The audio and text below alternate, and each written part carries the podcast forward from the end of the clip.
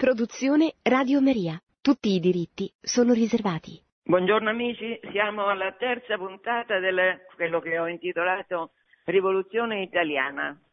La rivoluzione italiana sarebbe il risorgimento che vede protagonista, che vuole fare da sé, cioè protagonista dell'unificazione italiana, deve avvenire da parte di uno contro tutti gli altri, quest'uno è lo Stato sardo, è il regno sardo. Carlo Alberto di Savoia e suo figlio Vittorio Emanuele II. Questo regno, riassumo in due minuti quello che ho detto nella puntata scorsa, questo regno viene dipinto a livello internazionale, che l'opinione pubblica internazionale in quel momento è l'unica che conta, l'opinione pubblica internazionale e italiana per quello che riguarda quella che si definisce elite della popolazione italiana di fede liberale, cioè di fede diciamo massonica, protestante, allora l'unica cosa che conta in questo contesto è che il Regno di Sardegna si possa definire uno Stato, una monarchia costituzionale, cioè uno Stato liberale. Tutti gli altri Stati della penisola, dopo la rivoluzione del 48, hanno soppresso la Costituzione mentre che avevano concesso sotto, sotto eh, l'impellenza del disastro provocato dalla rivoluzione del 48, l- eh, il Regno Sardo è l'unico che mantiene la Costituzione. In quanto tale viene definito lo Stato moralmente e intellettualmente migliore di tutti gli altri. Questa è la propaganda che si afferma nel, internazionalmente nell'Ottocento, a metà dell'Ottocento, ma questa propaganda è quella che ancora oggi sta scritta su tutti i libri di storia che parlano di risorgimento. Allora vediamo, la Costituzione, che sarebbe lo Statuto albertino, che vige dal 48 nel Regno di Sardegna, ha come primo articolo, cioè l'articolo bandiera di, di, di, a quali principi si rifà la Costituzione, è il seguente la religione cattolica apostolica romana è la sola religione di Stato. Quindi siamo in uno Stato apertamente confessionale cattolico. Questo eh, stabilisce il primo articolo dello Statuto che rende il Piemonte uno Stato moralmente migliore di tutti gli altri Stati della penisola, compreso ovviamente lo Stato pontificio. Ora vediamo, appena approvato, appena concesso, anzi, octroyé, concesso da Carlo Alberto lo statuto, che cosa succede? Succede che eh, il Parlamento, Camera e Senato, appena eletto, eletto da poco più dell'1% della popolazione, ha diritto di voto l'1,7% della popolazione eh, sabauda. Allora, questo Parlamento appena convocato le cui riunioni sono segrete, interessante questo, adesso in questi ultimi decenni sono segrete le, le riunioni dei, dei, vari consigli d'Europa. Molto interessante anche questo piccolo dettaglio. Allora dicevo, eh, questo Parlamento si dedica, mentre c'è la prima guerra d'indipendenza contro l'Austria, mentre questa guerra va mm, rovinosamente male, che cosa fanno deputati e senatori? Si esercitano a definire con le caratteristiche peggiori i gesuiti e gli ordini cosiddetti gesuitanti e vogliono soppressi la maggior parte degli ordini gesuitanti.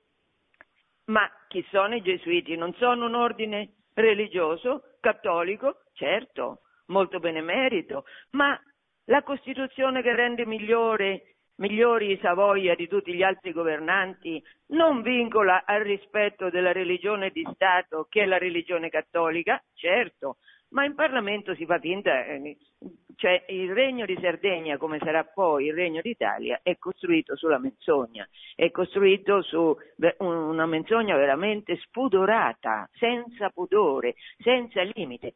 Allora vengono soppressi i gesuiti e gli ordini gesuitanti con quali motivazioni? Le motivazioni sono, le abbiamo viste la volta scorsa, che i gesuiti hanno la lue, cioè hanno la sifilide, hanno la peste, sono come le vespe e quando non basta uccidere una vespa, dice Bixio, bisogna, bisogna fare come fanno i contadini. Che fanno i contadini?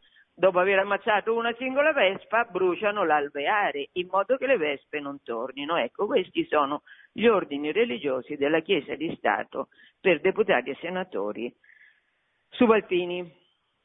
Ora, questo succede nel 48. Due anni dopo si vede la volontà esplicita del governo di rompere le relazioni con Roma.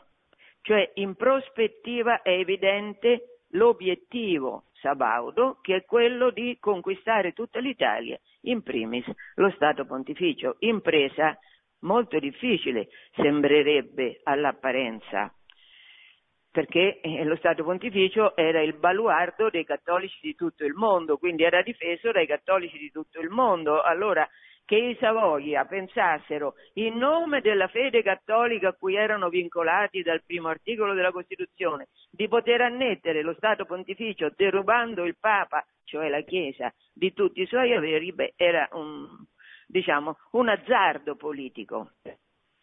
Allora, nel 50 unilateralmente i Savoia cambiano il concordato. Cos'è il concordato? Il concordato è eh, un patto internazionale in cui uno dei contraenti è la Santa Sede. E lo cambiano e portano come conseguenza di questo cambiamento unilaterale e quindi ingiusto del concordato porta a il carcere duro per il vescovo di Torino Franzoni, Monsignor Franzoni. Carcere duro vuol dire pane e acqua. Un mese di carcere duro e poi sarà esiliato e esiliato rimarrà fino a quando non morrà. Questo nel 1850 e quindi è evidente che il Papa richiama il proprio nunzio da Torino. Aspettiamo due anni, nel 1952 succede un cambio della guardia nella dirigenza del Regno di Sardegna perché arriva al potere Cavour. E questo fa la differenza perché eh, l'unità d'Italia certamente ha visto come artefice di gran lunga principale Camillo Benso, conte di Cavour, perché senza la spregiudicatezza totale e l'intelligenza politica, la, nel senso di eh, avere chiaro l'obiettivo da raggiungere e perseguirlo con ogni mezzo, senza questa eh, determinazione assoluta del Conte di Cavour, l'unità d'Italia sotto i Savoia non sarebbe stata realizzata. Allora, Cavour è la persona che, ha, eh, che fino al 48, fino a poco prima del, del 48, è tanto italiano che non sa neanche parlare quasi per niente l'italiano perché la sua lingua materna è il francese, quindi diciamo come campione di italianità è difficile vederlo. Grandissimo proprietario terriero, forse più ricco persino del re Vittorio Emanuele II, la famiglia Cavour si era molto arricchita all'epoca delle espropriazioni di tutti i beni della Chiesa che ha realizzato eh, Napoleone quando ha invaso l'Italia il padre di Cavour, il conte Michele, si è appropriato per due lire di moltissime delle proprietà della Chiesa.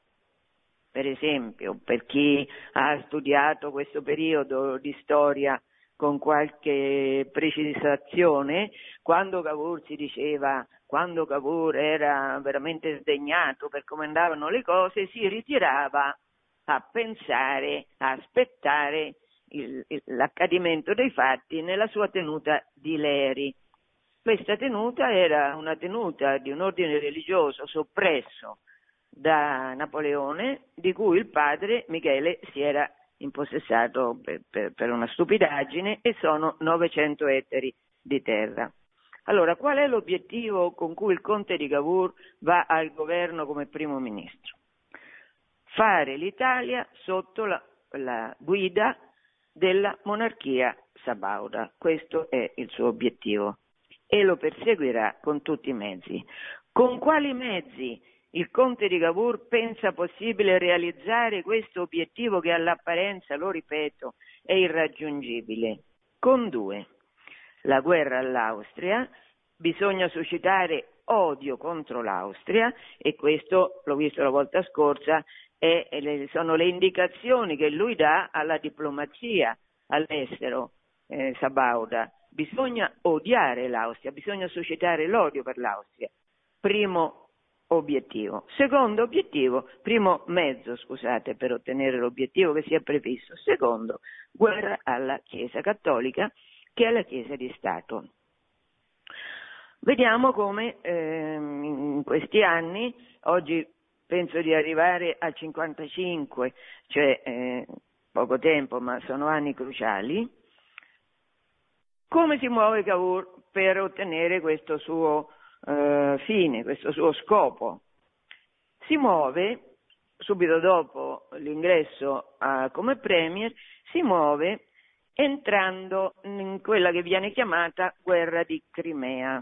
È una guerra che dura tre anni, dal 1853 al 56, che ci fa il piccolo Piemonte in una guerra che vede coinvolte le massime potenze dell'epoca. Beh, ovviamente non ci fa niente, non ci fa niente, però ottiene, di, ottiene l'obiettivo di farsi vedere che lui c'è, che il Piemonte c'è, ottiene quindi di partecipare, lo vedremo se Dio vuole la prossima volta, di partecipare al congresso di Parigi del 56, che è una svolta centrale per la realizzazione dell'acquisizione di tutti i regni italiani uno dopo l'altro ad opera del Piemonte Sabaudo.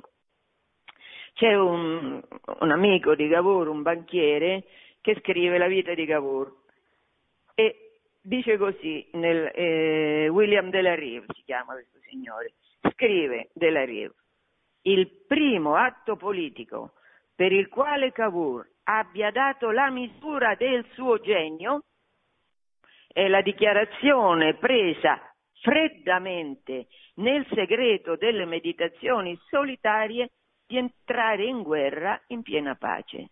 Ecco, il Piemonte non è assolutamente, non ha nessuna ragione.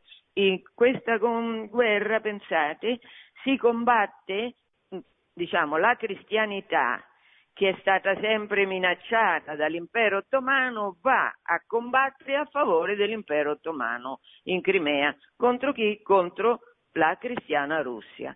Questo è il compito che Cavour si assume e guarda caso però c'è una concomitanza veramente mh, difficile da giustificare perché questa guerra, in questa guerra il Piemonte va insieme all'Austria, l'Austria insieme alla, Inghilterra e alla Francia, guida la, le truppe occidentali contro la Russia a favore della Turchia. Quindi qui veramente il Piemonte si deve destreggiare in una serie di intrighi difficilmente spiegabili. Tanto è così che, ehm, scusate, ah, per entrare in guerra il, eh, il, il Piemonte ha bisogno di soldi, ovviamente. Poi vedremo come penserà di trovare questi soldi. Ha bisogno di soldi e fa un debito con l'Inghilterra. È chiaro, quando uno fa la guerra ha bisogno di soldi e, e i debiti, e c'è qualcuno che ci guadagna facendoli. Guarda caso, ci guadagna l'Inghilterra, guarda caso. Pensate che il debito che Cavour fa nel 1954 per andare in Crimea sarà finito di pagare nel 1902, cioè 50 anni dopo, da chi? Dallo Stato italiano. Cioè il Regno di Sardegna fa debiti che pagheranno altri, cioè che pagheranno tutti quegli altri degli stati italiani che non avevano per niente avuto l'intenzione di andare a combattere in Crimea a favore dei turchi.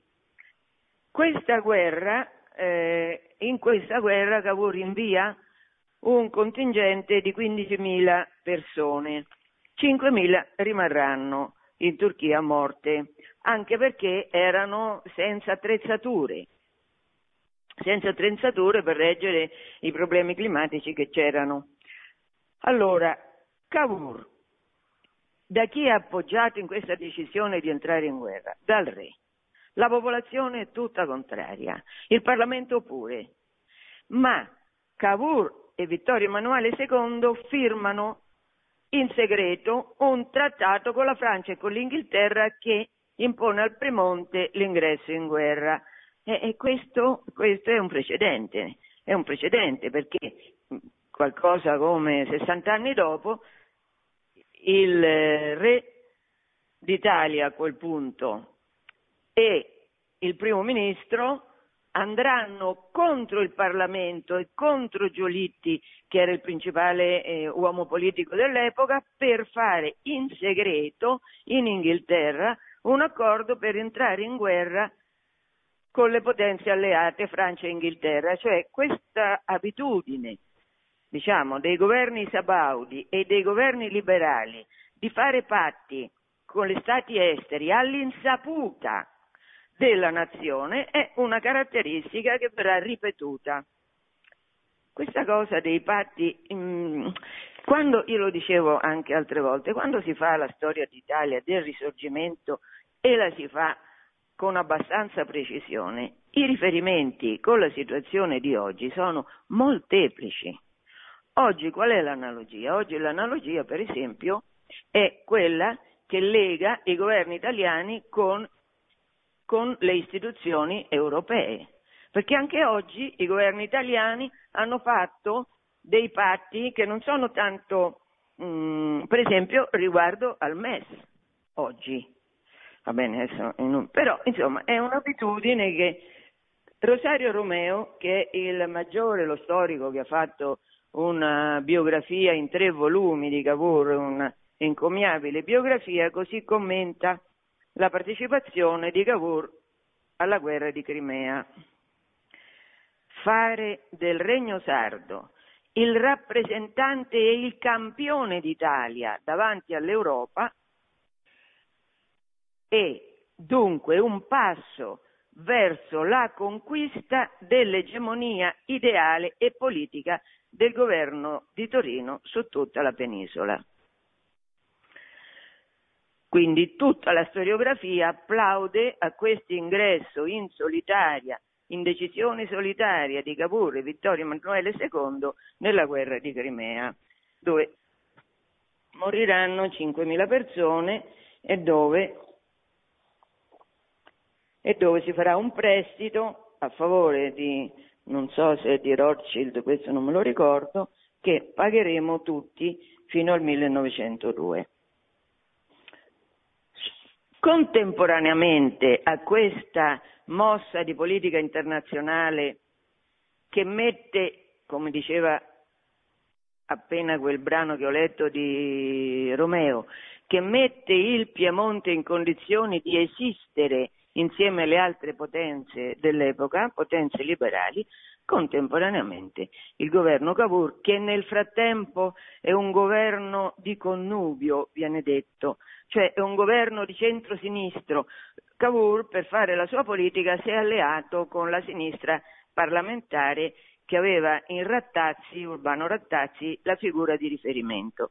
Allora questo governo, anche qua, anche qua è un'anticipazione di quello che succederà nel dopoguerra con i governi di centrosinistra.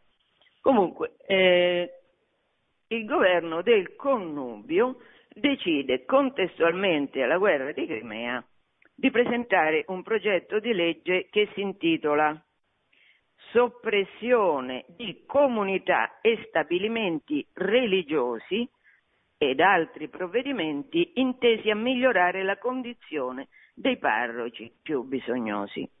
Beh, non so se dalla lettura di, questa, di questo testo italiano eh, si è eh, capita l'enormità di questo progetto di legge. Allora qui, che cosa si propone il governo del connubio, Cavour Rattazzi? Si propone di togliere la personalità giuridica agli ordini religiosi contemplativi e mendicanti, cioè eh, erano 35 ordini religiosi, i più noti sono le monache di clausura, gli ordini contemplativi, e i più noti sono gli ordini mendicanti, cioè francescani e domenicani, insieme a tanti altri. Quindi il governo si propone, in nome sempre della superiore moralità del governo sardo, perché costituzionale, in nome sempre del primo articolo della Costituzione, che vincola lo Stato al rispetto della Chiesa cattolica, unica religione di Stato, in nome di questo si propongono di sopprimere gli ordini contemplativi e mendicanti. Cioè nel 48 hanno attaccato l'ordine più prestigioso dal punto di vista intellettuale, che erano i gesuiti, adesso tocca agli ordini, diciamo che in qualche modo costituiscono il cuore, non la testa, ma il cuore della Chiesa, come le monache di clausura e gli ordini mendicanti. Qual è la motivazione? Adesso vedremo le motivazioni, ma ufficialmente in questo progetto di legge si scrive soppressioni eh, eh, eh e altri eh, intesi a migliorare la condizione dei parroci più bisognosi. E beh, che c'entra la soppressione degli ordini contemplativi e mendicanti con la situazione dei parroci bisognosi? Che c'entra?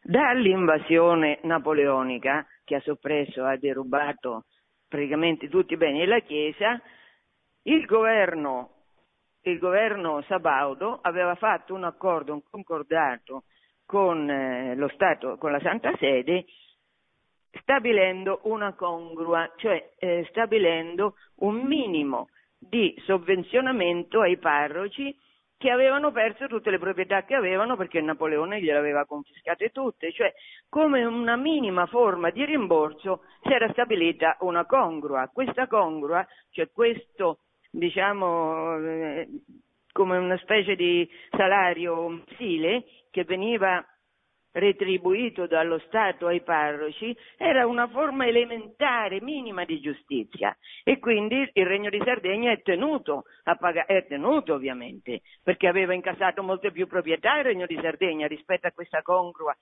che dava ai parroci. Bene, adesso questi governanti migliori d'Italia, perché moralmente, intellettualmente migliori, che escogitano? C'è bisogno di soldi, c'è la guerra e beh, benissimo, smettiamo di pagare la congrua, no? Questo è ovvio, perché dobbiamo pagare la congrua? Smettiamo di pagare la congrua. Eh, eh, però siccome eh, diciamo um, far morire di fame è esagerato, ma insomma mettere sul lastrico tutti i preti sarebbe stato una, un smascheramento eccessivo di fronte alla popolazione cattolica, allora loro pensano di prendere due piccioni con una fava, tolgo la congrua, sopprimo gli ordini religiosi, mi impadronisco di tutti i beni degli ordini religiosi e con questi beni do qualche spicciolo di questi beni di cui mi sono impadronito rubandoli ai parroci, in modo che i parroci possano sopravvivere. Questo è, questo è lo scambio che viene fatto. E, e, ehm, allora, Cavour, con la proposta di questa legge, che ripeto è elimino la congrua, che è un dovere pagare per lo Stato, distruggo gli ordini religiosi, che è un dovere per lo Stato mantenerli perché lo Stato è ufficialmente cattolico e poi perché nello Statuto c'è scritto che tutti i regnicoli sono uguali davanti alla legge. Ma se tutti sono uguali perché io tolgo ad alcuni delle proprietà, per esempio agli ordini religiosi, tolgono ad, alcu- tolgo ad alcuni delle proprietà e non le tolgo invece ad altri. Se sono tutti uguali, vuol dire che non sono tutti uguali, vuol dire che i religiosi, cioè i cattolici, sono discriminati. Quindi questa eh, decisione del governo liberale contraddice tutte le principali disposizioni garantite dallo Statuto. Un'altra per esempio, e mi pare sia questo l'articolo 28, adesso non, non ci giuro, ma comunque la difesa di eh, questo articolo stabilisce che la proprietà privata di qualunque natura essa sia è inviolabile. Ecco, invece è violabile la proprietà privata dei religiosi. Cavour affronta eh, la decisione su questo progetto di legge per far diventare legge questo progetto di legge ci vogliono sei mesi e in questi sei mesi lo vedremo, succede di tutto. Lo vedremo alla fine di questa puntata. Succede di tutto. Perché? Eh beh, perché certo, una lotta alla Chiesa fatta in nome della Chiesa è, un, è, è una tale contraddizione, una tale mostruosità, è una tale ingiustizia, è una tale guerra all'identità profonda della popolazione sarda, come tutta l'Italia, che eh, che in Parlamento fanno fatica a promuovere le, la legge, fanno fatica perché i cattolici e fra i liberali che sono stati eletti, molti sono cattolici, sono ovviamente contrari. Quindi eh, Cavour deve far fronte a un'opposizione molto forte, opposizione che ha ovviamente eh, il sostegno di tutti i cattolici di tutto il mondo. E Cavour aveva detto che lui non voleva, eh, negli anni precedenti, lui non avrebbe mai voluto, salvo, salvo occasioni difficilissime, non avrebbe mai dovuto, com, voluto confrontarsi con provvedimenti di natura religiosa, cioè con faccende che avessero a che fare con la Chiesa Cattolica. Però il provvedimento che lui ha, la proposta di legge che lui ha inoltrato, in realtà è una proposta di legge che, anche se certamente ha diviso il Paese, certamente, però lui non può non presentarla questa proposta di legge, non solo perché vuole soldi, perché ha bisogno di soldi, non solo per questo, ma perché la politica anticattolica è il, mh, mm, l'attestato di buona condotta del governo liberale da lui presieduto presso tutte le corti regnanti dell'epoca, perché tutte le corti regnanti dell'epoca non, non vedono l'ora che anche in Italia finalmente finisca la Chiesa Cattolica, deve finire questo avanzo del, eh, del, Medioevo, deve finire, bisogna entrare in un tempo di progresso, di luce, di, di illuminazione, di ignosi del governo delle potenze protestanti e massoniche di tutto il mondo, bisogna farla finita con i cattolici. Allora, questo è evidentissimo, perché a un certo punto in Parlamento alcuni che cercano di evitare questa sciagura di questa legge dicono ma insomma aspetta, non avere fretta a approvare questo provvedimento, proviamo a vedere, a metterci d'accordo con la Santa Sede, è possibile, aspetta. Ecco, Cavour cosa risponde a questo, a questo suggerimento di alcuni cattolici? Questo è il 21 maggio in Senato. Queste le parole molto interessanti del Presidente del Consiglio, il quale mai probabilmente nella vita sua superbo come era, ha chiesto, ha supplicato qualcuno di fare qualcosa, ha sempre imposto la sua volontà. Eppure dice, io vi prego, vi supplico di non emettere un voto sospensivo cioè della legge che stiamo mm, discutendo, che sarebbe una condanna de- di debolezza per questo Ministero.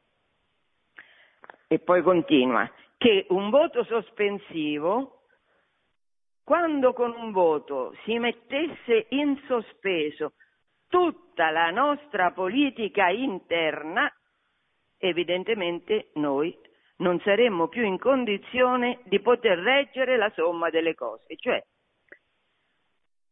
Cavour riconosce pubblicamente che la soppressione, la lotta agli ordini religiosi della Chiesa di Stato è l'architrave della sua politica interna. E perché è l'architrave della politica interna? L'aveva specificato il 17 febbraio alla Camera, dicendo molti in Europa si interessano a questa lotta che noi sosteniamo ad appoggio di questa sentenza, cioè eh, per dimostrarvi che è vero che tanti stanno dalla nostra parte, vi posso citare la stampa di quasi tutti i paesi d'Europa. Vi potrei citare i libri e i fogli della Francia, dell'Inghilterra, del Belgio, di una parte della Germania. Nella mia qualità di ministro degli affari esteri non mi consta che nessuna delle potenze con le quali noi siamo stretti da vincolo di alleanza desidera veder sacrificati i principi già applicati da quelle medesime potenze.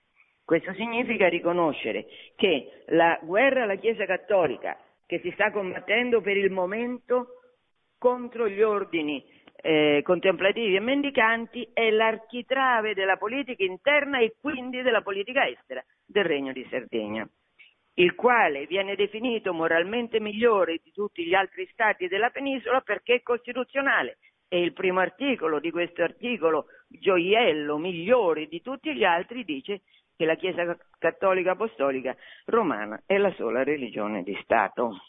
Facciamo una pausa.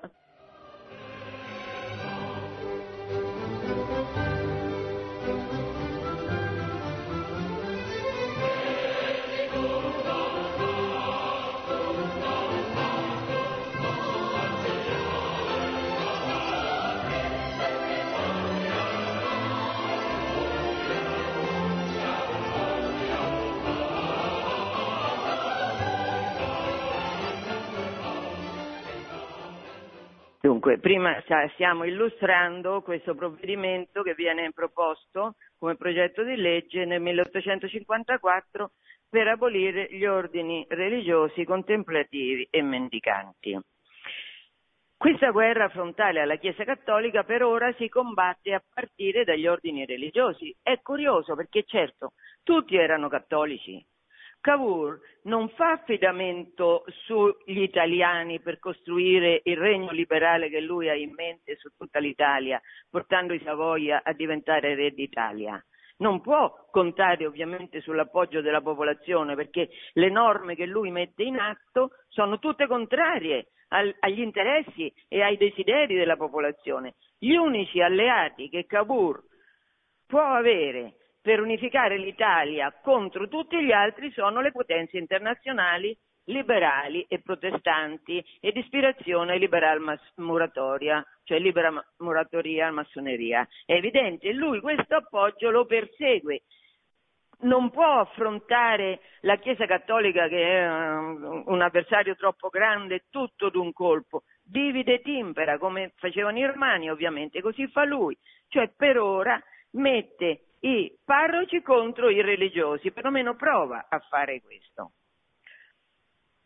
C'è un unico avversario degno di Cavour in Parlamento e questo è Ottavio Taon di Revel, il quale, il quale lucidamente descrive quello che il Parlamento si appresta ad approvare, cioè realizzare un bottino.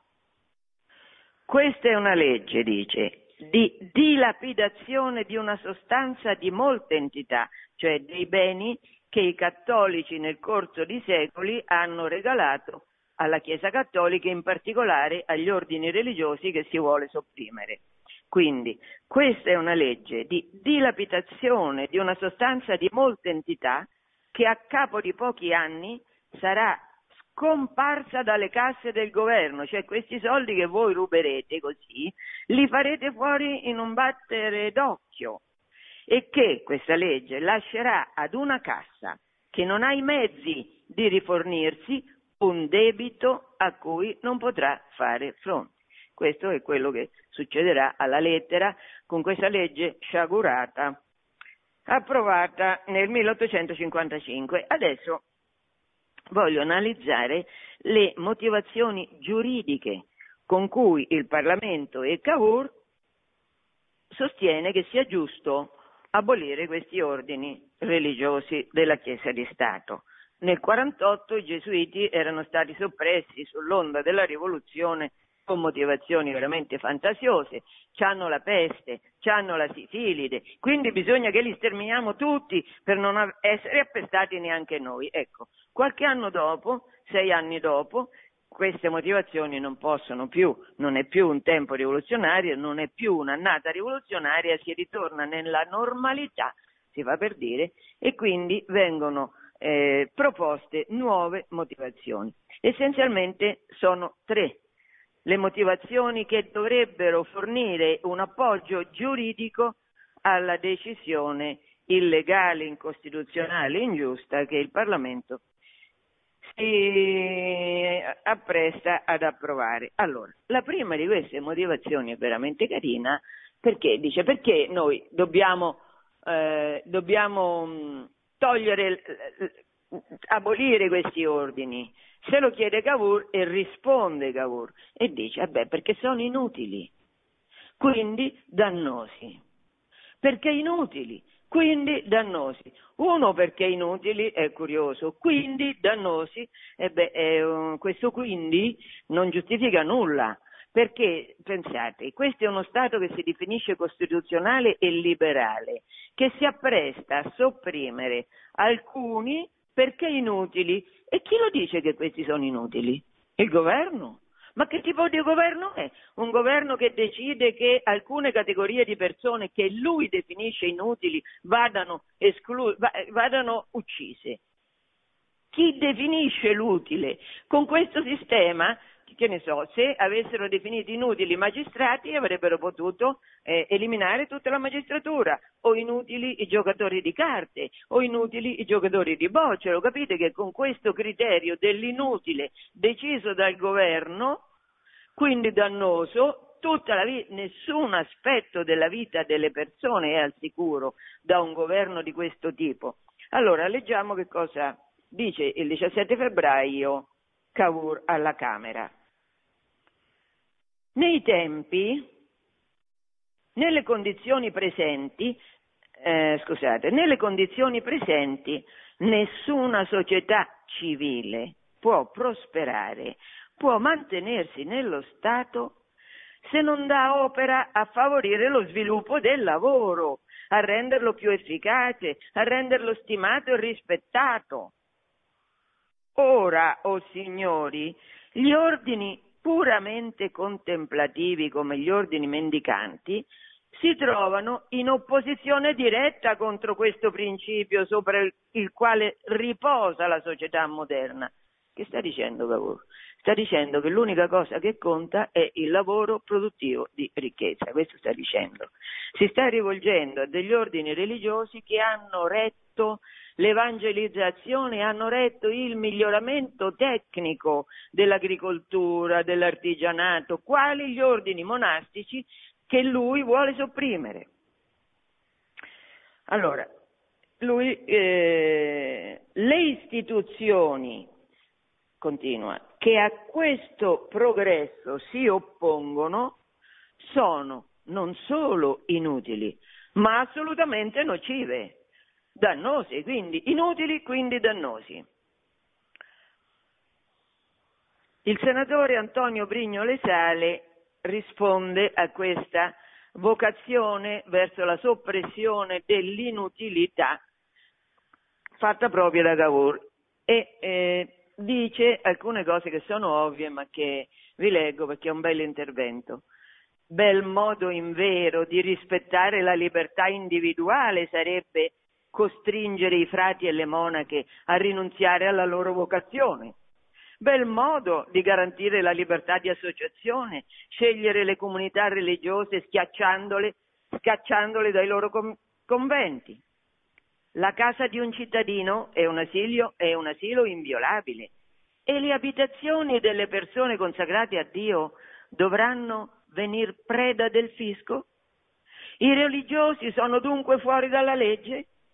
E il tempo e il luogo in cui fosse dato alla civile autorità di commettere siffatti attentati oserebbero chiamarsi tempo e luogo di libertà?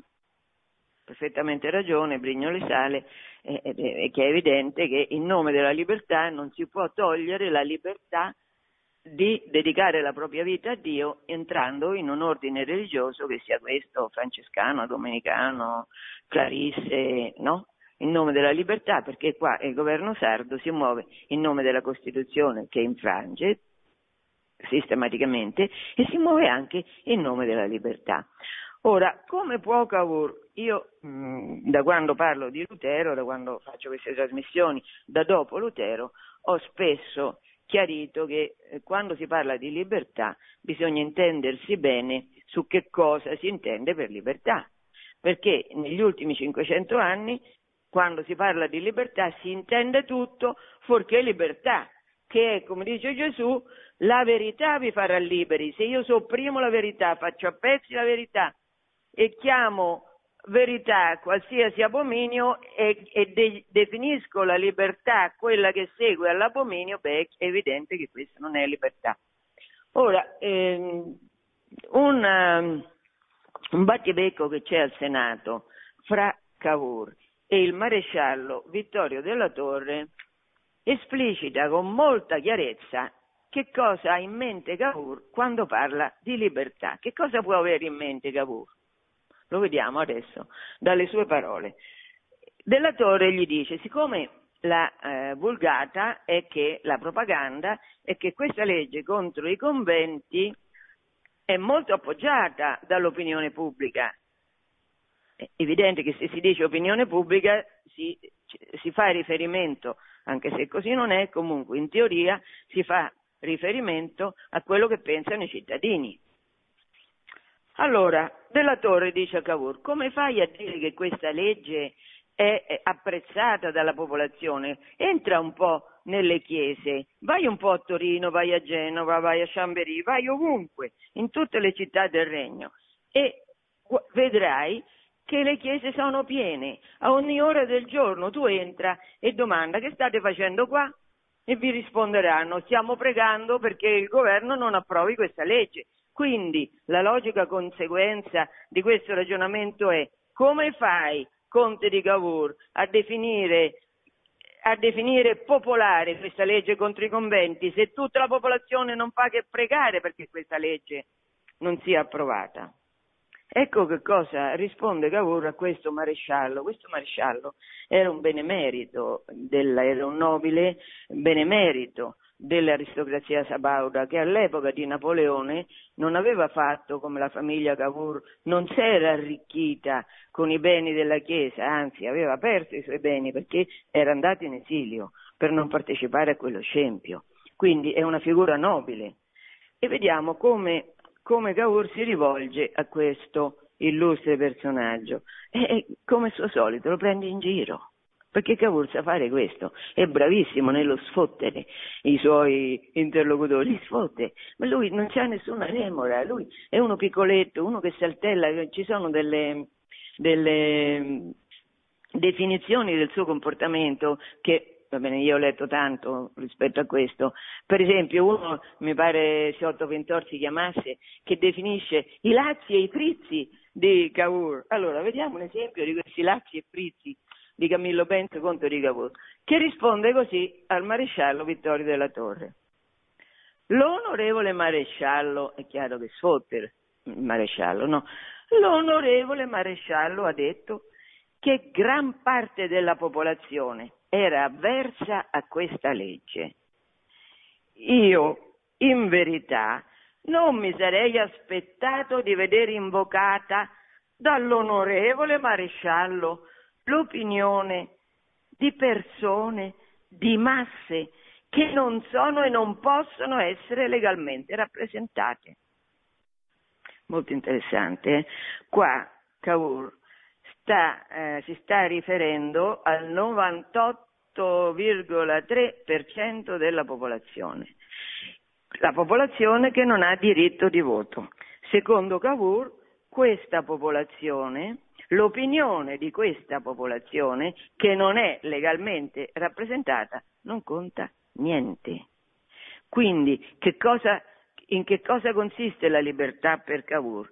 Far trionfare contro l'opinione del 98% della popolazione l'opinione rappresentata da lui dell'1% della popolazione. Questa è la libertà che trionfa nello Stato di Sardegna liberale. Ve la ripeto questa, queste parole di Cavour che sono molto interessanti.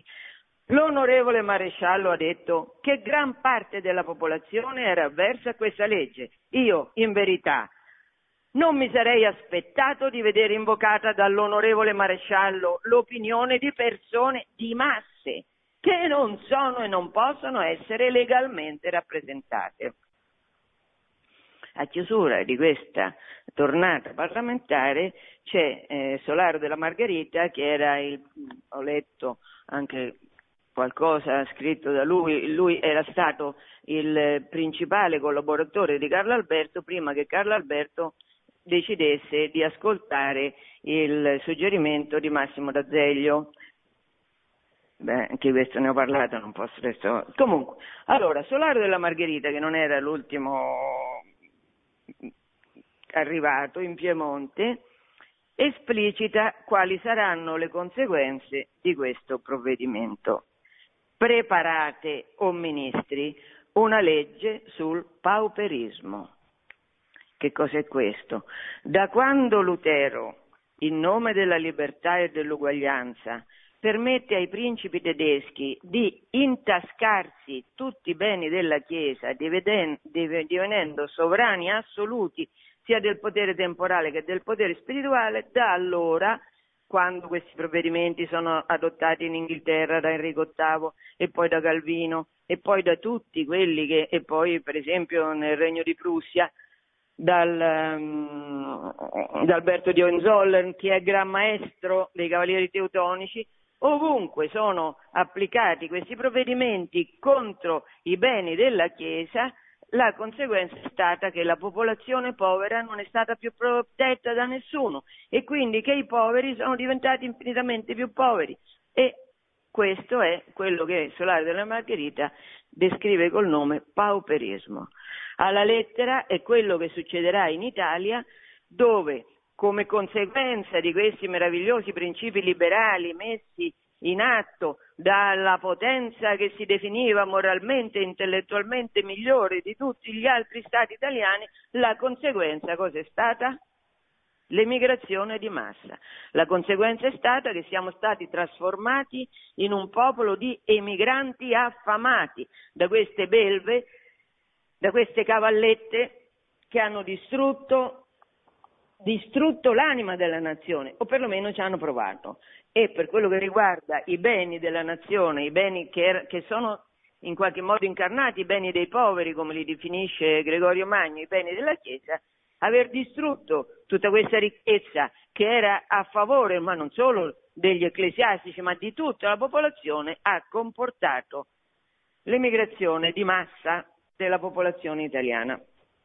Allora, io stavo vedendo con quali giuridiche motivazioni il Regno di Sardegna, il governo del connubio, Gaul Rattazzi, si appresta a togliere la personalità giuridica agli ordini contemplativi e mendicanti. La prima motivazione è che sono inutili, quindi dannosi, quindi vanno soppressi. La seconda, questa è veramente molto, molto inimmaginabile, ecco, anche se uno ci si mettesse lì a pensare le più curiose ehm, motivazioni per cui bisognasse far fuori la Chiesa Cattolica e i suoi ordini religiosi, questa non, non penso che nessuno di voi ci potrebbe arrivare. Allora, questa motivazione la esprime il ministro Rattazzi, che è il ministro Guardasigilli, cioè il ministro della giustizia. In nome della giustizia, che è il ministero che lui rappresenta, Rattazzi dice, beh, si tratta di fare giustizia. Giustizia dove? Nella Chiesa, ovviamente, danno per scontato che nella Chiesa c'è molta ingiustizia. E qual è l'ingiustizia che c'è nella Chiesa che il governo del connubio si propone di raddrizzare? Eh, eh, dice, la considerazione che ci sono, pensate, mh, San Giovanni Rotondo, no? Padre Pio, è un uomo santo che fa tanti miracoli, quindi e quando noi andiamo a San Giovanni Rotondo normalmente per gratitudine lasciamo dei soldi, no? Questo è normale, quindi ci sono dei conventi che sono conventi molto benemeriti, dove le persone vanno, lasciano soldi, altri invece che non hanno molte decime, non hanno molte persone che vanno e li sostengono economicamente, quindi c'è differenza fra convento e convento, c'è differenza fra ordine religioso e ordine religioso, perché? Perché la ricchezza degli ordini religiosi dipende dalla libera scelta dei cattolici che scelgono di dare ad alcuni più che ad altri, ma questo è normale. Allora, Rattazzi dice, ma è forse giusto è forse consentaneo ai principi della religione. Interessante. Rettazzi eh, sta parlando in nome dei principi della religione. In nome della religione. E dice, è forse consentaneo ai principi della religione che esista questa disparità fra i membri del clero? Cioè lui dice, ci sono alcuni benefici, cioè alcuni ordini che hanno, e, e cito, una rendita di oltre 100.000 lire e altri la cui rendita non arriva nemmeno a 500 lire, quindi è consentaneo ai principi della religione che esista questa disparità fra i membri del clero? si rispondere a Tazzi, no certamente. Il progetto intende ad introdurre la più equa ripartizione dei beni ecclesiastici. Eh, eh, questo ragionamento che fa Rattazzi in che consiste? Dice, beh, ci sono alcuni che sono più ricchi e altri che sono più poveri, quindi, eh, quindi noi togliamo a quelli che sono più ricchi per dare a quelli che sono più poveri. Ma chi lo dice questo? il ministro guardasigilli di un governo liberale, non di un governo comunista, di un governo liberale, perché questa posizione, che siccome c'è diseguaglianza bisogna fare uguaglianza e bisogna farlo togliendo la proprietà privata, sarà la posizione dei comunisti. Ma questo inevitabile eh, confluenza del liberalismo nel comunismo l'ha già profetizzata Pio IX appena eletto nel 46 nella sua prima enciclica dove il Papa dice state attenti liberali perché quello che adesso fate voi appropriandovi dei beni della Chiesa, altri lo faranno appropriandosi dei vostri beni. Evidente, evidente perché chi avesse, certo Pio non era assistito dallo Spirito Santo, ma anche chi avesse un minimo di ragione, un minimo di lucidità, nel, nella um, considerazione degli avvenimenti politici è evidente che aveva ragione il Papa. Come? Tu hai l'ardire di appropriarti, di rubare i beni della Chiesa e pensi che invece nessuno possa essere giustificato a rubare i beni tuoi? Ma è evidente, una volta che il principio della proprietà privata è andato in frantumi e con questi provvedimenti va in frantumi, è evidente che si continuerà. Allora, questa motivazione, certo, è una motivazione più, più carina, diciamo, insospettata. Adesso io mi sto accorgendo che il tempo sta volando, quindi che devo essere più, se no non, non riesco a fare quello che volevo fare. Allora, il, però, il, quindi, inutili, quindi dannosi. Uno. Due. Bisogna fare giustizia dentro la Chiesa perché ci sono ingiustizie dentro la Chiesa. Tre.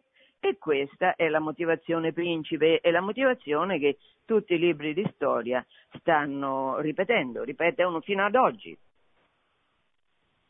Sull'osservatore romano, cioè il giornale del Vaticano di qualche anno fa, eh, c'è stato un intervento di un vescovo, adesso non dico chi, eh, di un vescovo che ha ricordato questo principio per vedere la bontà dello stesso. Questo principio è bellissimo, bellissime parole. Libera Chiesa in libero Stato. Per Bacco. Tanto di cappello. Libera Chiesa, libero, libero, libero, libera Chiesa in libero Stato. Come si può, in nome della libera Chiesa in libero Stato, sopprimere gli ordini de- religiosi della Chiesa di Stato?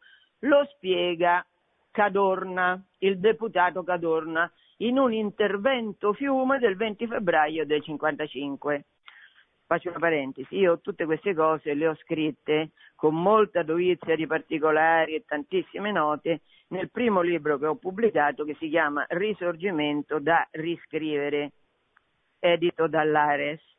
E le ho scritte lo stesso con molte precisazioni ma senza nessuna nota, quindi non in modo scientifico ma divulgativo, in un altro libro che si chiama L'altro risorgimento, sempre edito dall'Ares. Allora, Carlo Cadorna si propone di dare la base giuridica della legittimità di questo provvedimento contro gli ordini religiosi. E come lo dimostra? Come giustifica il separatismo, cioè giustifica la libera Chiesa nel libero Stato. Per impedire che cosa? Per impedire le materie miste, dice lui, cioè per impedire un conflitto fra le due istituzioni, da una parte la Chiesa e dall'altra lo Stato. Per impedire queste materie miste bisogna, secondo lui, definire bene in che consiste il potere della Chiesa da una parte e dall'altra in che consiste il potere dello Stato. Allora, lui dice che la Chiesa, certamente il potere che ha la Chiesa è il potere eh, superiore a quello dello Stato, perché? Perché riguarda la zona più preziosa dell'uomo, più intima, che è l'anima. E infatti, dice lui, la Chiesa ha potere, ha autorità su che cosa? Cito, eh? Su pensieri, aspirazioni e credenze. Quindi, Secondo questa definizione che vuole impedire le materie miste e quindi vuole definire bene in che consiste il potere della Chiesa e in cosa il potere dello Stato, Cadorna dice, beh, la Chiesa ha potere sulle anime, cioè sui pensieri, le aspirazioni e le credenze. Pensate un momento voi se il potere del Papa e dei Vescovi arriva mio, a, a, avere potere sui miei pensieri, su cosa io penso, sulle mie aspirazioni, su cosa io desidero sulle mie credenze, su quali sono le mie convinzioni, per esempio convinzioni politiche. Immaginate. Questa è la definizione che fa comodo a, Cavor, a Cadorna per impedire le materie miste, cioè lo Stato ha potere su tutto il resto. Quindi la Chiesa, adesso vado veloce se no non faccio in tempo. Allora, quindi la Chiesa ha potere sulle anime, cioè su ciò che non si vede, mentre lo Stato ha potere su tutto il resto. E qui Cadorna confonde potere temporale e materiale, li mette insieme, che non è così. Allora, lo Stato ha potere su tutto quello che si vede. E dice, quindi la potestà civile è necessariamente ed essa sola competente sopra i beni temporali e materiali e specifica Cadorna che i beni temporali della Chiesa, cioè i beni temporali di quelle com- corporazioni che vogliono distruggere, i beni temporali della Chiesa, cito, non divengono spirituali, perciò solo che sono destinati al culto. Certo, i beni della Chiesa sono beni materiali, quindi, quindi è lo Stato che deve deve eh, decidere che cosa fare di quei beni della Chiesa, perché sono beni che si vedono, beni materiali. Quindi per evitare materie miste lo Stato può fare tutto quello che vuole dei beni della Chiesa. E infatti i beni della Chiesa, essendo ben visibili, cadono sotto la giurisdizione dello Stato che può disporne a piacimento. È chiaro che eh, definire così la divisione che c'è fra libera Chiesa e libero Stato adimira, Cavour non è uno stupido, non è uno sprovveduto, adimira la giustificazione che permetterà di annettere lo Stato pontificio, che era una bestemmia, diciamo. Con quale giustificazione può il Regno di Sardegna annettere, occupare, derubare il Papa e i cattolici di tutti i loro beni? E beh, è evidente, perché se la Chiesa ha autorità solo sulle anime e non può possedere un convento, figurarsi se può possedere uno Stato. Questa situazione naturalmente è chiarissima ai vertici della Chiesa da allora, è chiarissima a Pio IX, ne parleremo dedicherò a Pio IX, questo santo, grandissimo Papa, una puntata, è chiarissima Pio IX, è chiarissima la civiltà cattolica, è chiarissima Don Margotti, dirò chi è, la prossima puntata, questa volta non faccio in tempo, è chiarissima a Gioacchino Pecci, che è cardinale di Perugia, futuro Papa Leone XIII. Pecci indirizza ai, ai perugini nel 1860, cioè nell'imminenza della proclamazione del Regno d'Italia, una lettera in cui scrive, fa una sintesi di quello che, che succede. Si cerca di disporre i popoli a secondare la guerra che tanto furiosamente si è mossa contro il dominio temporale della Santa Sede, cioè si cerca di fare propaganda, pubblicità, usando belle parole, libera Chiesa e libero Stato, ci, si cerca di preparare l'opinione pubblica a accettare in nome della libertà e della giustizia l'occupazione del potere temporale del Papa. Non mancano assai persone le quali o per semplicità d'indole, cioè o perché sono creduloni, o per difetto di cognizioni, o perché sono ignoranti, o per debolezza di mente, neppure sospettano quel fine perverso che si tiene celato, che si tiene nascosto ai loro occhi con inganno e insidia scaltrissima. Qui non si tratta, essi dicono, di religione che vogliamo rispettata. Al sommo pontefice basta il governo spirituale delle anime, non gli è necessaria la potenza temporale questa, la potenza temporale, distrae l'animo in cure terrene, è dannosa alla Chiesa, contraria al Vangelo e illecita e via dicendo di altre scempiaggini nelle quali, nelle quali non si sa discernere, non si sa capire se è maggiore l'insulto o l'ipocrisia. Molto chiara questa, questa lettera che Peci indirizza ai fedeli di Perugia. Il piano della cospirazione non è più dubbio per chiunque non voglia volontariamente accecarsi. Qua si riduce l'indipendenza, il risorgimento, il progresso, la libertà, come da essi si intendono abolire il culto cattolico, sterminare la religione di Gesù Cristo.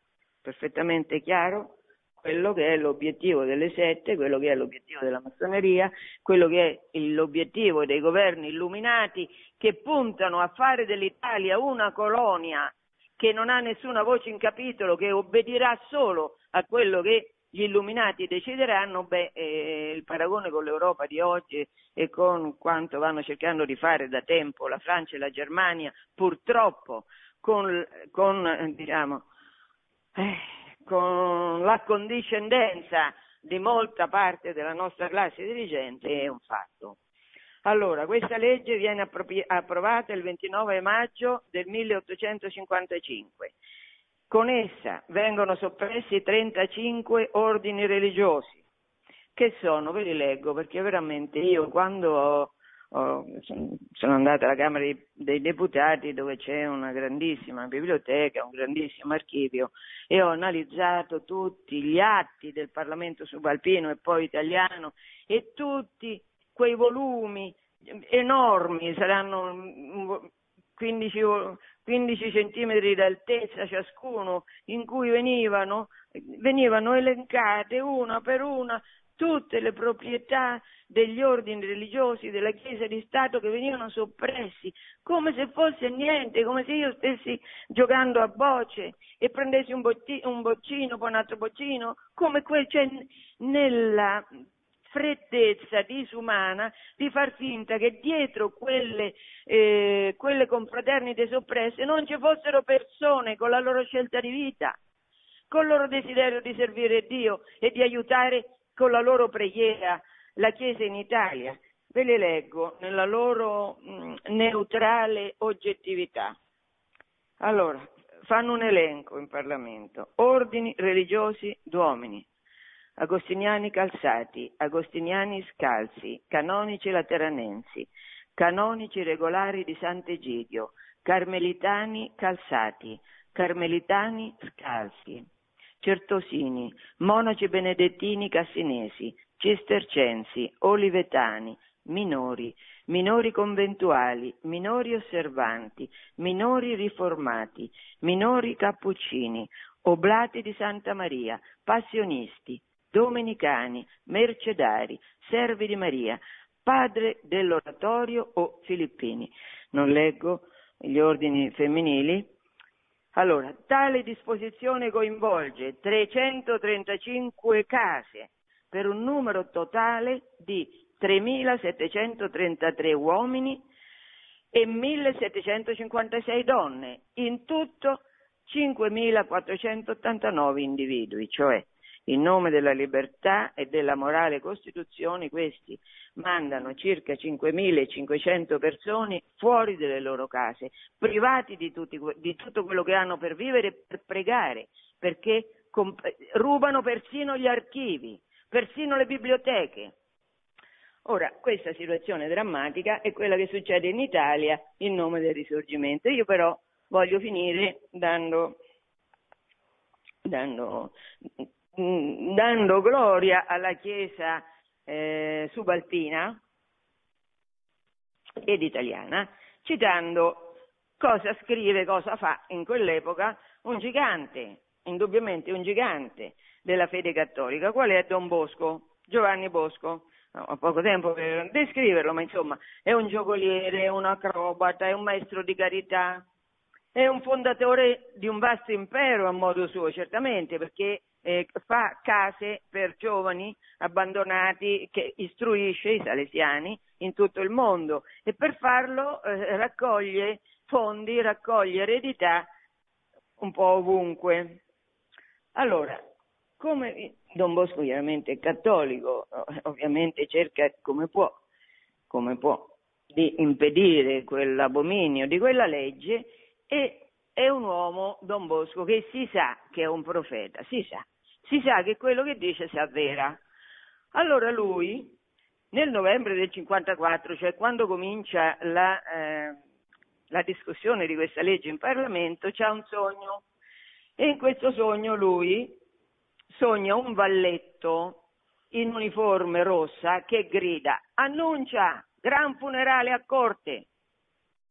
Dopo cinque giorni fa un altro sogno e questa volta il valletto vestito di rosso grida annuncia non gran funerale a corte, ma grandi funerali a corte. Che fa Don Bosco? Scrive al re, scrive, e eh beh certo, eh, eh, c'ha molto coraggio nello scrivere al re questi sogni, perché lo scongiura cito, di impedire a qualunque costo quella legge. Eh, eh Vittorio Emanuele II, che grandi funerali a corte, Vittorio Emanuele II ci ha profetizzato che succederà a casa sua se firma quella legge, però Cavour e i teologi ministeriali gli, lo incoraggiano dicendo maestà non si spaventi di ciò che ha scritto Don Bosco, il tempo delle rivelazioni è passato succede che la Camera, il Parlamento e il Senato sono interrotti nei lavori dell'approvazione di questa legge da quattro lutti, gravi lutti che coinvolgono la corona. Il 12 gennaio muore a 54 anni la regina madre Maria Teresa. Il 20 gennaio muore a 33 anni la regina Maria Adelaide. Il 10 febbraio, a 33 anni, muore Ferdinando, duca di Genova, fratello del re. Il 17 maggio, a quattro mesi, muore Vittorio Emanuele, duca del Genovese, ultimogenito del re. Ciononostante, Vittorio Emanuele II va avanti e, e, decide di firmare la legge. Per scongiurarlo, nell'aprile del 55 Don Bosco fa stampare un libro in cui c'è scritto il titolo di questo libro è il seguente I beni della Chiesa, come si rubino e quali siano le conseguenze. E cita una frase di Sant'Ambrogio, come per nessun motivo si può violare la casa di un privato e tu hai ardimento di mettere la mano sopra la casa del Signore? Il libro parla dei castighi terribili che cadono su quelli che rubano i beni della Chiesa e scrive la famiglia di chi ruba a Dio non giunge alla quarta generazione. A questo Bosco aggiunge una lettera che scrive al re se vostra maestà segna quel decreto segnerà la fine dei reali di Savoia. Vittorio Emanuele firma il decreto e vediamo quanti sono i re d'Italia, i re d'Italia di questa dinastia sabauda. Allora, Vittorio Emanuele muore nel 78 e va bene, lui muore nel 78. Primo successore, Umberto I, è ucciso nel 1900. Secondo successore, Vittorio Emanuele III. Vittorio Emanuele III, che è il secondo dopo Vittorio Emanuele II, abdica nel 1946 e per meno di un mese regna Umberto II, che passerà alla storia col nome di Re di Maggio. Quindi la Casa di Savoia non è arrivata alla quarta generazione. Ora, adesso io questo, questo è, diciamo, la storia la fa Dio, non la fanno i potenti che possono spadroneggiare, fare ingiustizie, rapine in nome della giustizia. Non la fanno questi poveri untorelli la storia, la storia la fa Dio. Questa vale, questa constatazione che vale anche per l'Italia, vale anche per la dinastia di Savoia, che dal 1713 con Vittorio Amadeo II dichiara che l'Italia è come un carciofo che va mangiato foglia a foglia. Allora, quello che è successo a questa dinastia, che poveretti loro è la più infamata di tutte le dinastie reali del mondo. Ecco, questo è un segno che, che Dio non abbandona il suo popolo, neanche oggi che abbiamo questo coronavirus che è un nemico mm, invisibile, che non sai dove ti attacca, non lo sai da che parte ti prende, è un nemico invisibile quanto cattivo, cattivo, eh, ma la storia la conduce Dio. Questa è una quaresima particolarissima perché siamo costretti a farla dal domicilio coatto senza messe, eh, salvo qualche privilegiato che si infila nelle chiese quando, come me, quando i, i preti stanno a porte chiuse per celebrarla, ma se uno entra un minuto prima. Comunque dico, questo periodo di grande sofferenza, anche spirituale, è sotto la volontà di Dio. E se noi entriamo in questa volontà di Dio, che indubbiamente è questa, è questa grande sofferenza che c'è oggi, se noi entriamo in questa volontà di Dio convinti, come è la verità, che Dio sta con noi, che Dio ci ama, che Dio sta dalla nostra parte, che Dio non permette il nostro male, ecco, certamente in vista del cielo, ma noi è lì che siamo, la Quaresima a che cosa serve? A prepararci alla vittoria sulla morte, cioè a prepararci al cielo, a quello. E allora invito me stessa tutti voi a guardare al cielo perché lì sta la nostra salvezza. Come sempre, se si studia la storia della Chiesa, Dio ha fatto, ha difeso la sua Chiesa, sempre, certo, permettendo le persecuzioni, ma poi trionfando, perché la storia è in mano a Dio. Questa è la convenzione che, che abbiamo, provata dai fatti. Allora, buona Quaresima, buona Pasqua, vedremo come ci sarà concesso di viverla, ma quello che, quello che è un augurio veramente profondo che faccio a me e a voi è che questa Pasqua ci colga pronti, pronti a prendere tutte le grazie che ci arriveranno, comunque la vivremo. Buona giornata. Produzione Radio Maria. Tutti i diritti sono riservati.